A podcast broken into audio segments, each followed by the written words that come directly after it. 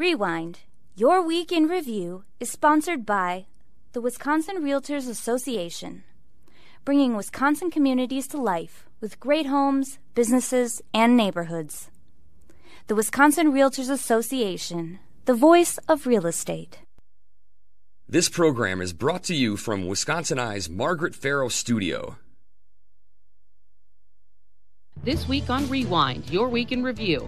Governor Tony Evers teases several of his budget proposals during his State of the State address. We tell you how much money he wants to spend and why Republicans are criticizing him over it. Plus, could Evers and GOP leaders strike a deal on passing along more money to local governments? And some candidates for state Supreme Court are hitting the airwaves. We discuss their message and whether it crosses the line of the state's judicial code of conduct. All this and more on Rewind, your week in review for January 27th. Hi, I'm Emily Fannin. And I'm J.R. Ross. Jared, this week we're going to start with recapping Governor Tony Evers' State of the State mm-hmm. address. And some of his highlights um, include what we're about to read off right now. Now, it is a lot of money. It's mm-hmm. going to cost upwards to our calculations for about $1.26 billion. And he basically teased a lot of his priorities of what he's going to include in his budget proposal to lawmakers. Now, we know that Assembly Speaker Robin Vos already indicated, like they always do, that they're going to take it apart piece by piece and recraft it the way they want.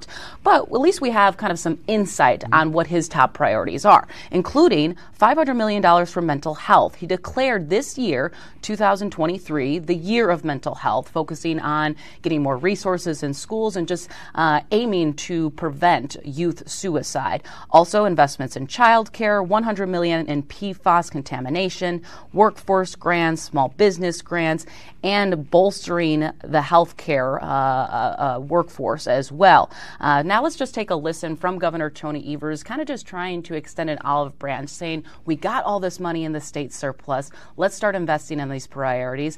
But GOP leaders were quick to say, Whoa, whoa, whoa, that is way too much money, and we are not going to spend that much. Let's hear from them.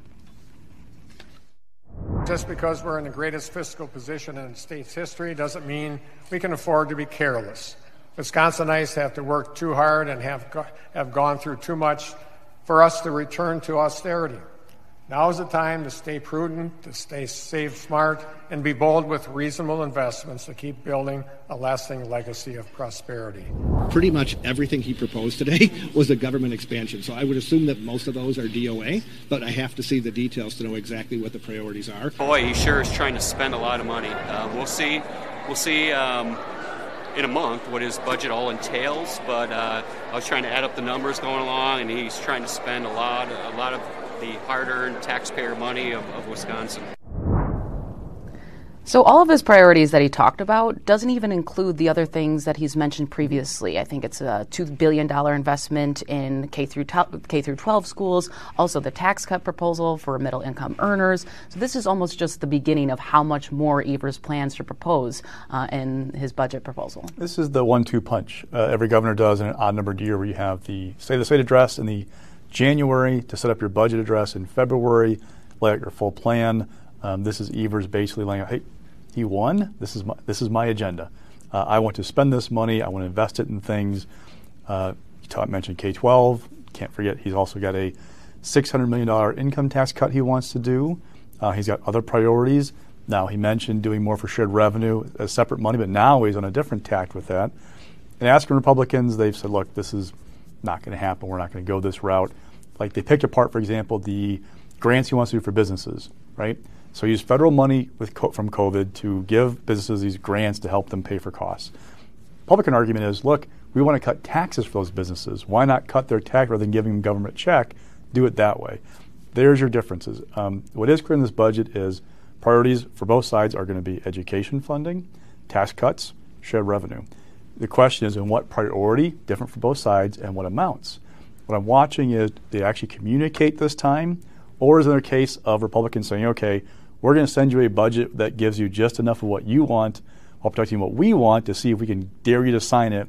Or we actually vetoed the thing this time. Right, and we heard Speaker Vos say, you know, all of this is dead on arrival. But I asked him, you know, well, what about PFAS? Uh, what about mental health? Those are typically not partisan issues. And he said, well, yeah, sure. It's not that I'm saying no to those things, it's I'm saying no to the dollar amount.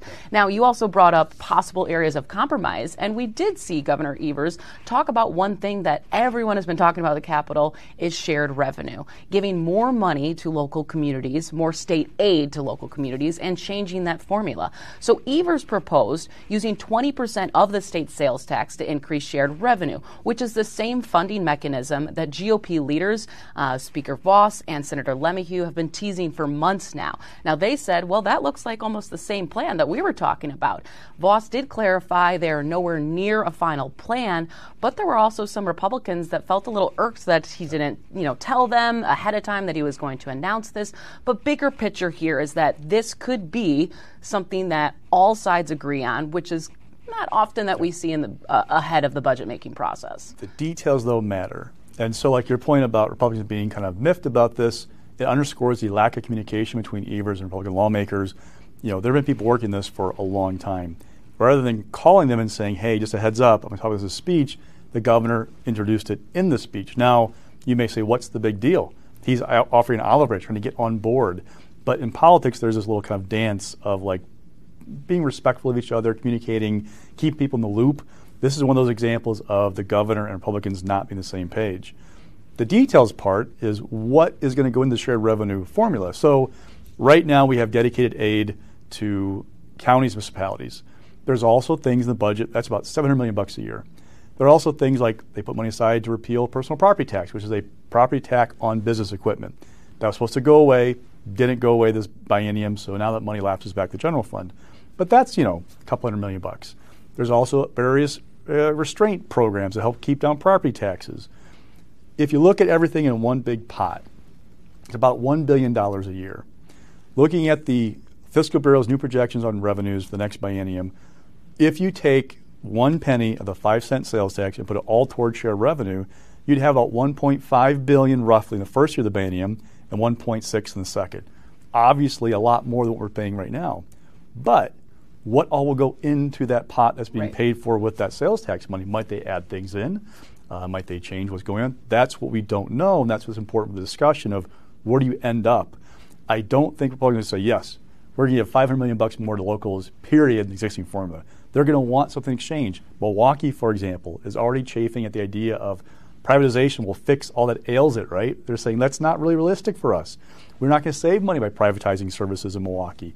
They could have shared services with communities in Milwaukee County, but there's a whole different ball of wax when you try and get local governments to share services that could be a little turf war.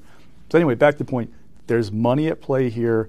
They want to get there, but how do they get there between now and summer? And to clarify to people, this is the exact same plan Republicans were talking about for several weeks. I believe uh, Speaker Vos floated it in late November, but they were kind of portraying it as using 1% of the sales tax, which they really meant is 0.1%, yep. which is the one penny from every uh, uh, uh, five cents of the state sales tax to increase to services like EMS, police, and fire, and other needs. And this is moved by Evers. I talked to him in November and said, hey, they were talking about this, and he said, I'm I'm skeptical. I want to see the details. I'm not sure that I just want to find a dedicated revenue stream mm-hmm. for local governments because we have the money. Here's him trying to move, but again, even that is causing like a little bit of angst in the capital. So I talked to some of Milwaukee leaders about just, hey, look at this. There could be a possible agreement on shared revenue. I talked to Milwaukee Mayor Cavalier Johnson and Milwaukee County Executive David Crowley. Said, yeah, this is a great start, um, but in addition to shared revenue, they are still pushing for a 1% raise,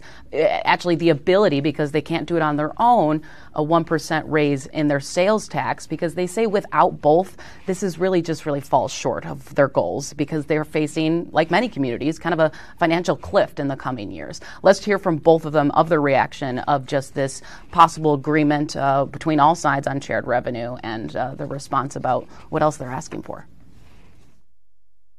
I've been you know, very consistent in that uh, I need additional uh, shared revenue. Right, I, I, need that to increase because it's been frozen, it's been flat, it's been declining for a number of years. But we also need you know access to a sales tax.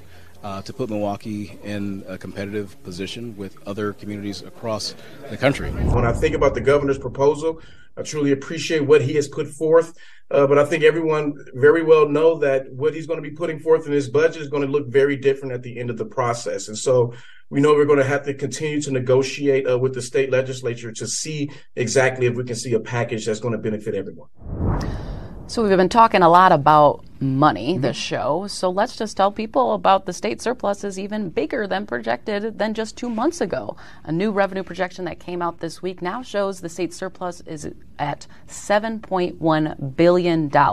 Now that's more, that's $525, five $524 million more than what the Evers administration just expected two months mm-hmm. ago. Now, what are the factors driving this surplus, Jared? There's the state Medicaid fund, there's money set aside to pay for the repeal of the personal property taxes, or property tax, and higher than expected tax collections. But while this is all good news, you know, the GOP chairs of the Joint Finance Committee are kind of warning uh, and putting some warning signs out there about, you know, a possible recession and some other factors out there. So this sounds like great news on the surface, and it is, but it isn't. Let me explain. So we kind of knew we were going to get to this point before. We talked about the Medicaid surplus coming in higher than expected. That's a big chunk of it.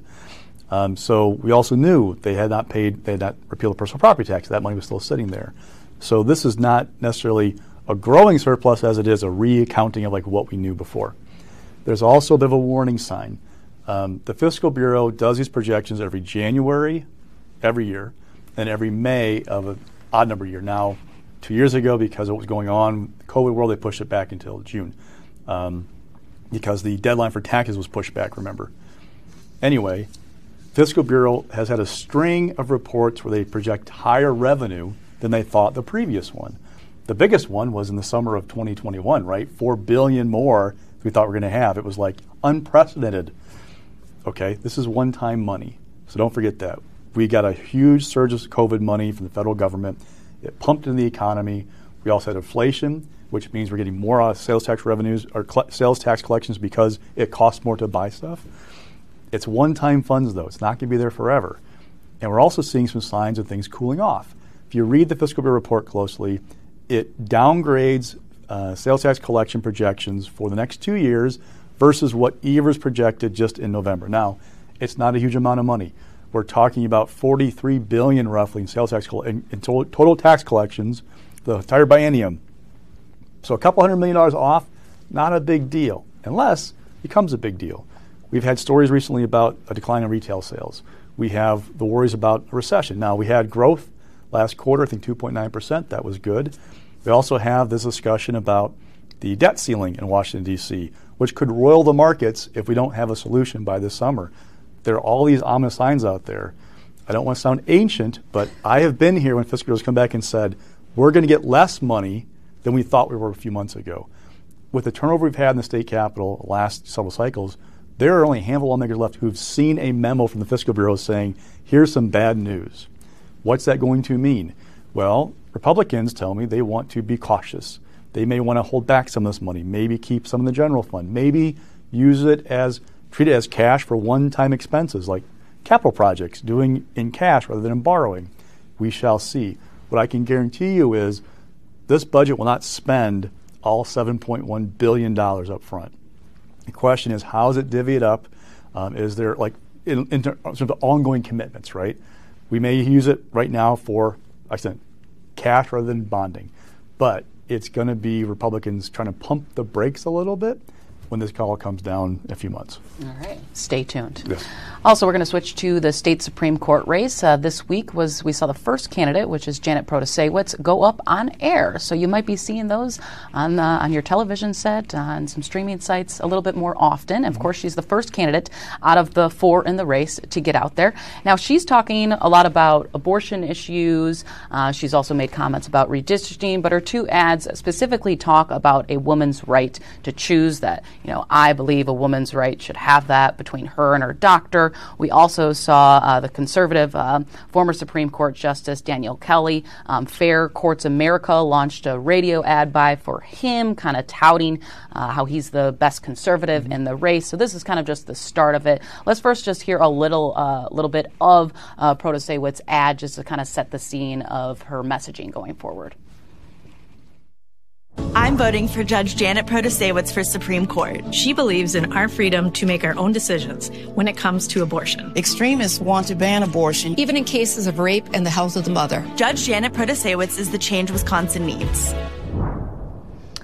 So, based on her messaging so far, there have been some conservatives and some conservative radio hosts saying, whoa, whoa, wait a minute. You know, she's uh, talking a little bit too much about her beliefs and values, and, you know, it may be going against the what's called Wisconsin's code of judicial, or excuse me, judicial code of conduct. Basically, uh, any judicial candidate has to follow these rules. They can't pledge, they can't make promises. They basically have this very fine balancing act of what they can say and what they can't say. So, I talked to some legal experts, and they say while she's walking a fine line, she hasn't really crossed it yet.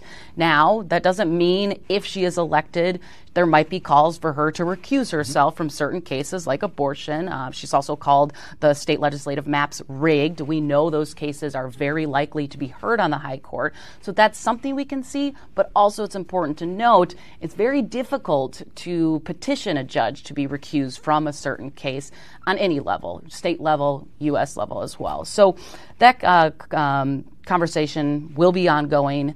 Uh, so it's kind of beneficial, I guess you can say, from a political candidate by letting their beliefs known, mm-hmm. but also it could have a negative downside too that people say, you know, this is a nonpartisan race. I'd rather you not talk about those certain things. Like even Republicans have talked, you say this is smart politics by Judge Protasiewicz because she's leaning into an issue that they expect to be a big factor this spring. We saw in November abortion was a big issue in the November elections. It helped Democrats for sure. There is still a part of the electorate jazzed up about this issue. She is making explicit kick, uh, pitch to them of "I am your candidate." Again, smart politics. Is it ethical? Is the question. Well, again, has she pledged anything? No. Uh, also, there's this question of if you file a complaint against her over this, people doubt the commission, judicial commission, would actually find against her. And if they did, there's a thing called the First Amendment. And there are similar codes in other states have been struck down on First Amendment grounds because she's a candidate for public office. She has a right to say things if she wants, people argue. So I don't know if there's going to be a big downside for her ethically. Mm-hmm. Politically, again, I think it's, from my, my conversation, it's smart politics. Now, conservatives, again, are balking at this, and they even kind of hope that this might wake up their base because they feel like their base doesn't understand like what's at stake here. Liberals get it. If they flip control of the court, the abortion lawsuit Josh Kaul filed is more likely to succeed. If they flip the court, you're more likely to get a opportunity to challenge the maps now in place for legislature as a partisan gerrymander. If you don't, you don't get those opportunities. For conservatives, Republicans tell me they just don't think that's really possible. They kind of assume it's not going to happen. This might maybe wake them up, but we shall see if it really does. For Kelly, uh, good that he's got this group doing an ad for him. We talked before, both Dorow and Kelly raised about 300 grand last year, which is not peanuts, obviously, but it's not enough for a sustained media buy ahead of the primary.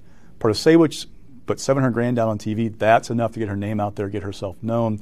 The others need help then you have Everett Mitchell, who is way behind fundraising wise and does not have anybody from the outside going in to help him just yet. And important to note, too, another round of endorsements came out this week with Jennifer Dorow and Kelly, who's already had some endorsements for pro life groups. Dorow picked up some of those as well. Mm-hmm. So they're trying to show people how they can without really talking about certain matters, um, about who's surrounded by them.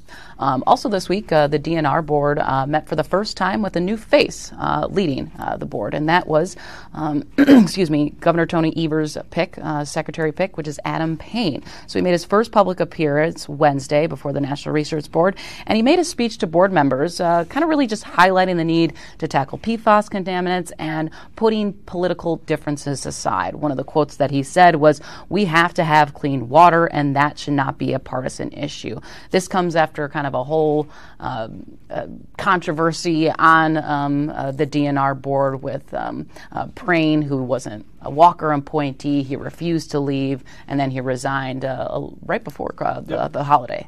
So the significance here of the meeting is it went from being a 4 3 Walker board in December to a 5 2 Evers board in January. So Prehn stepped down right before Christmas. Another board member who's a Walker appointee, his term was going to expire in May. He resigned end of the year. That cleared the way for one of Evers' former appointees, well, current appointees, to finally take her spot on the board, Sandra Naas, and then to pick another person. Now you have Evers picks in charge of the agenda with the Natural Resources Board. The things to watch going forward are LeMahieu, Devin LeMahieu, the Senate earlier said he's going to have hearings on all these picks, these nominations for Governor Evers. We saw late last week dozens and dozens of nominations being sent to committees, begin the process. So, what's going to happen with those picks for the DNR board? Will they get confirmed? Big question mark. And what happens to the DNR secretary? We kind of talked about this kind of dynamic before for Republicans in the Senate. Do they go ahead and vote on people, confirm them? Do they have hearings and hold off on an, a final vote so they can kind of hang it over their heads of if you mess up, we're going to come get you kind of thing? Because as long as they're short the 8th Senate district, they don't have impeachment powers for public officials, right? Right. So if they lose that seat, they lose that leverage possibly over some of these picks. So kind of watch that dynamic with the secretaries uh, who haven't been confirmed yet. Do they get that final vote for the state senate? And also going going back to budget negotiations, budget proposals. The state bar this week sent out uh, a memo saying that hey, their district attorney shortage is dire. They mm-hmm. called it a quote, a constitutional crisis. And they were really just emphasizing with this surplus, now is the time to start raising some rates for some DAs uh, and some from public defenders because we could be near a crisis point. We already know during the ba- uh, during the pandemic there was it, it, caused this huge backlog of cases, but that is still going mm-hmm. on. Uh, I want to read one quote specifically um, from that press release that says district attorneys across the state have either staffing shortages or positions that they're unable to fill as salaries have not kept up with pace with the employment market. Now, that was according to their press release. Now, starting pay for new assistant prosecutor ranks Wisconsin among the bottom 10 nationally. So, we've talked about this issue a, a few times, but this is kind of their pitch saying, hey, pay attention to us when uh, budget negotiations start going. It's the same pitch I've heard several budgets in a row, mm-hmm. too. We have money, we have a problem, let's address it. Mm-hmm. And they put more money in, but not as much as they're asking for. So the question is, will they go to the point that it takes care of this issue? We have the money now, but it also creates an ongoing commitment. If you give them a bump in salary, I think there are 16 or 17 steps in the pay raise for assistant DAs, for example. If you bump up the pay in every one of those those steps, it stays there. It goes forward. What if we don't have the money in two years? That's a true. big question. So there's this balancing act of yes, we have a lot of money right now, but someone's one time. Can we commit to this going forward? Uh, with these DAs and, pro- and, and, public defenders. All right, let's get to stock picks this week. Rising is Daniel Kelly, and there's a lot of questions in this mm-hmm. race about who's going to write a check um, specifically to support Dorow or Kelly. Yeah.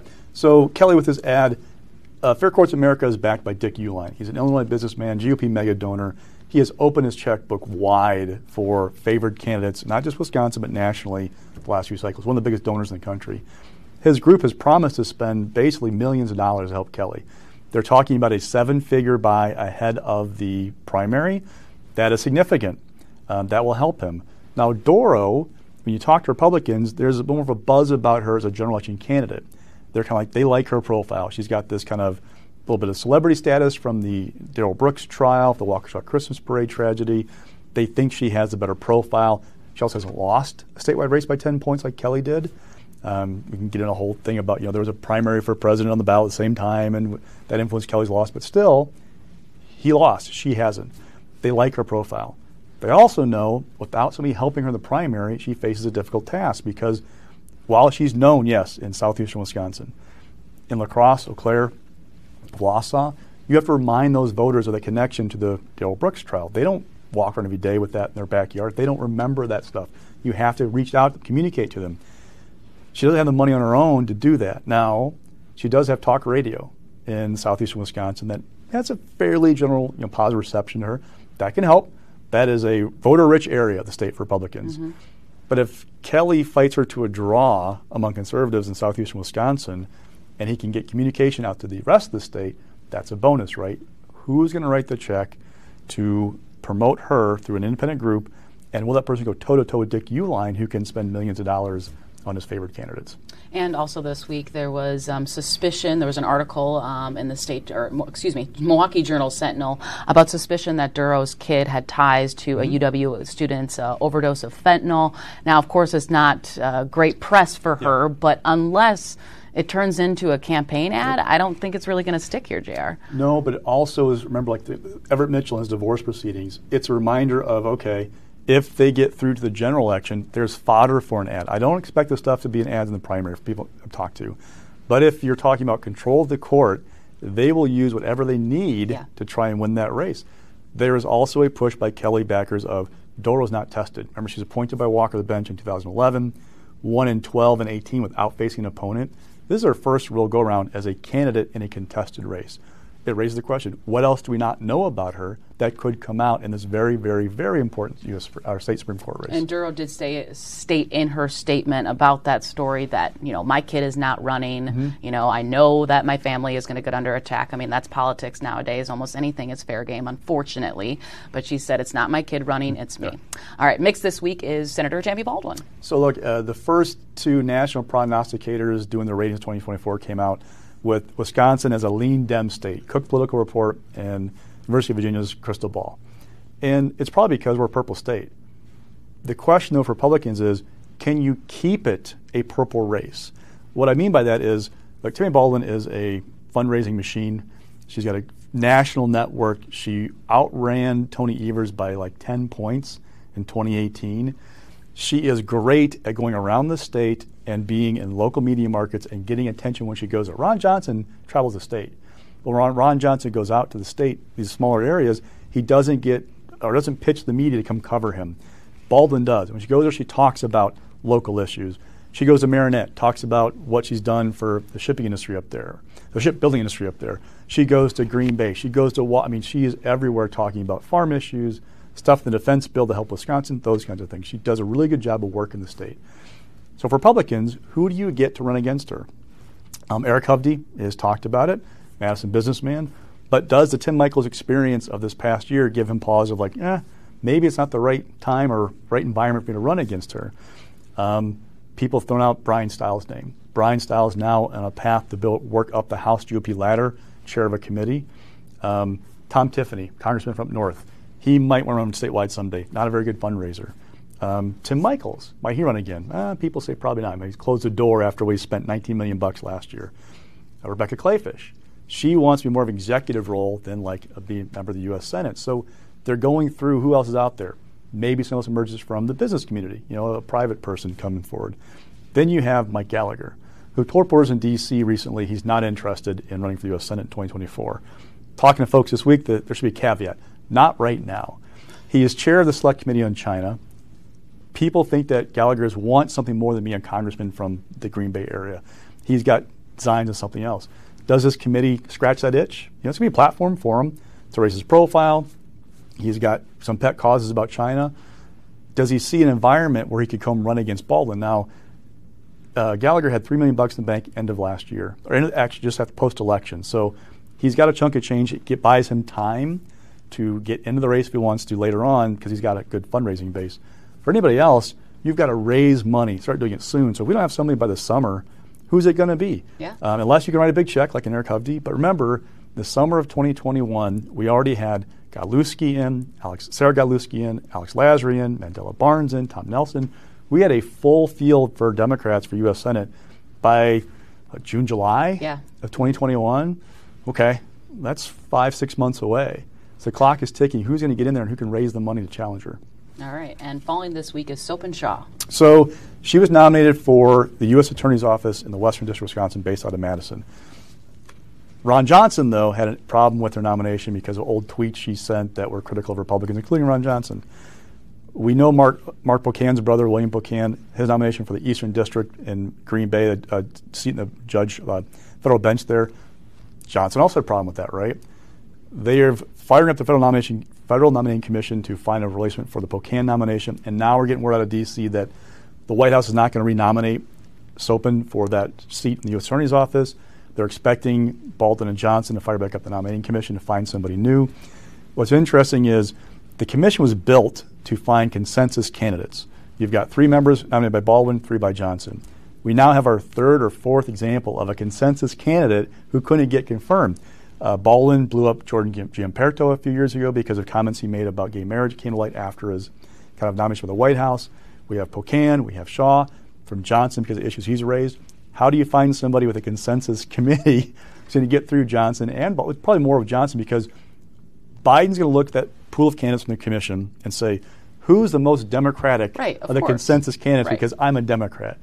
How do you find that Democrat that Ron Johnson is going to be okay with for these sides? That's the mm, challenge. I don't know about that. Yeah. to be continued. Yes. All right, that will do it for this week's show. I'm Emily Fannin. And I'm J.R. Ross. We'll see you next week. This program was brought to you from Wisconsin Eye's Margaret Farrow Studio. Rewind. Your Week in Review is sponsored by the Wisconsin Realtors Association, bringing Wisconsin communities to life with great homes, businesses, and neighborhoods the Wisconsin Realtors Association, the voice of real estate.